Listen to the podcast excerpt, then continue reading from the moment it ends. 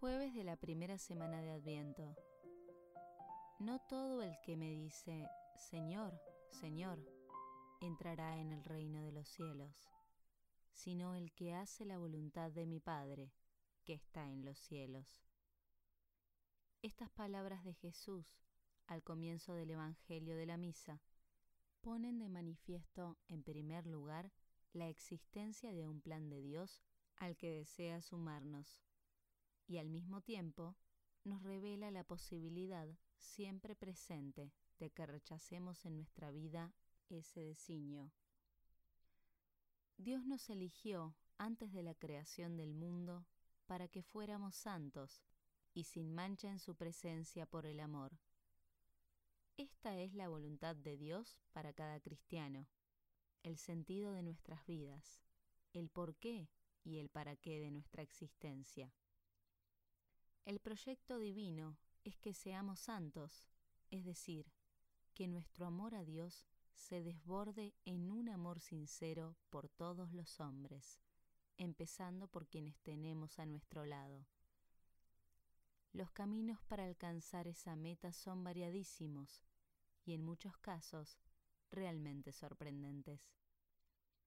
Sin embargo, conforme pasan los años, en el camino puede manifestarse un cierto acostumbramiento, una rutina opaca que nos lleva a la tibieza.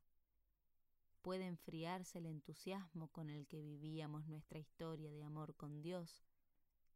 El deseo de seguir de cerca a Jesús sigue en el origen de nuestras acciones, pero un poco más apagado, más tenue.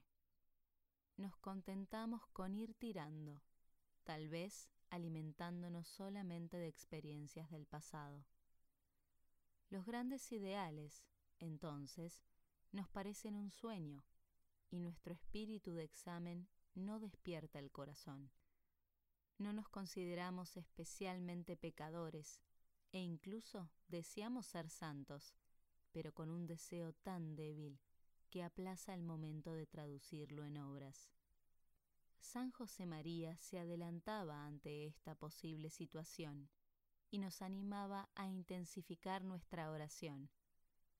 Me duele ver el peligro de tibieza en que te encuentras cuando no te veo ir seriamente a la perfección dentro de tu estado.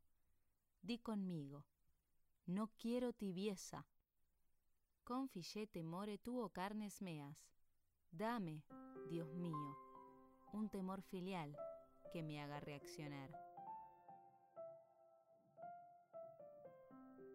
En el Evangelio de hoy, Jesús recurre a un ejemplo gráfico para caracterizar la conducta de quien no ha descubierto la grandeza de la voluntad de Dios para su vida.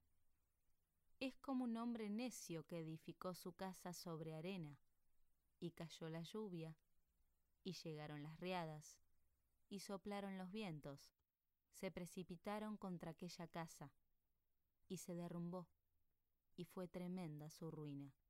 El calificativo utilizado necio muestra que aun cuando deseemos proyectar una vida plena, podemos caer en la trampa de hacerlo sin contar con lo esencial, sin construir desde los planes de Dios.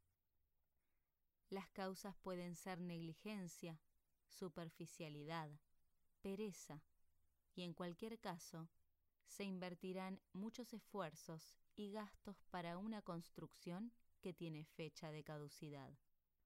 Aunque a veces no resulte evidente, edificar sobre roca firme, sobre Dios, puede ser incluso más sencillo.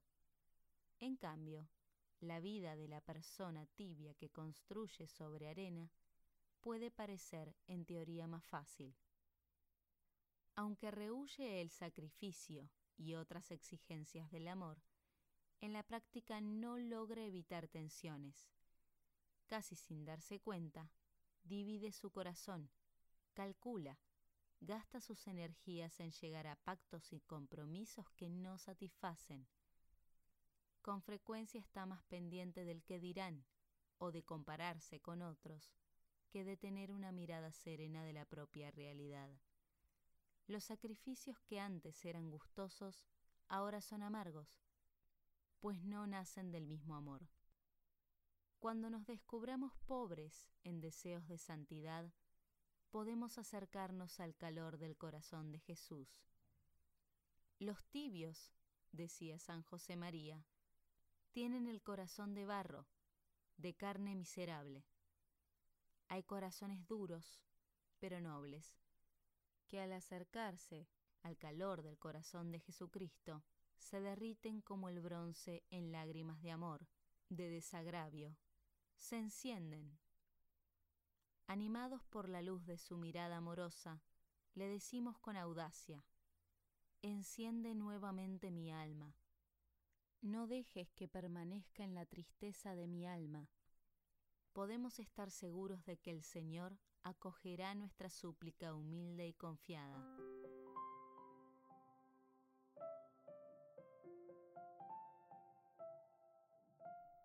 Buscad al Señor mientras se deja encontrar.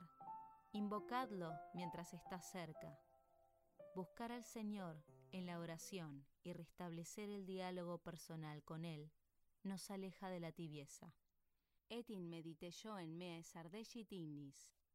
Y en mi meditación se enciende el fuego. A eso vas a la oración, hacerte una hoguera, lumbre viva, que dé calor y luz. Ese diálogo íntimo con Jesús nos impulsará a reforzar el cambio que deseamos para nuestra vida. Nos moverá a sintonizar con los deseos de Dios y a orientar nuestra vida junto a Él.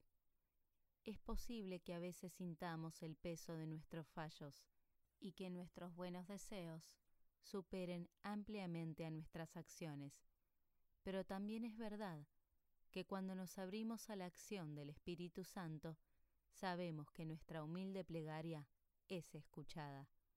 Dios aviva nuestros deseos, realizando en nosotros aquello que nos parecía imposible.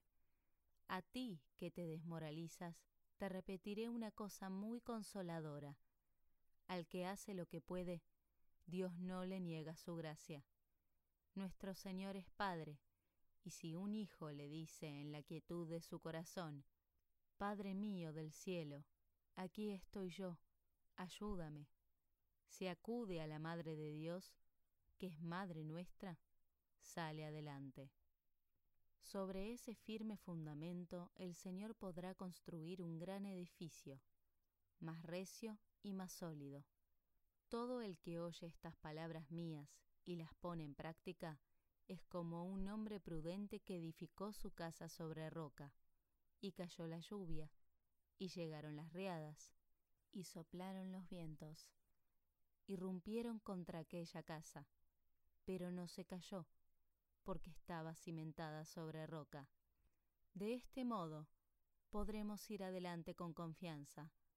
No nos engañaremos con los pactos que nos ofrece el acostumbramiento en la lucha y aunque haya dificultades, ni las riadas ni los vientos se llevarán lo esencial. El Señor está siempre con nosotros y lucha a nuestro lado. Pidamos ayuda a Santa María. El amor a nuestra Madre será soplo que encienda en lumbre viva las brasas de virtudes que están ocultas en el rescoldo de tu tibieza.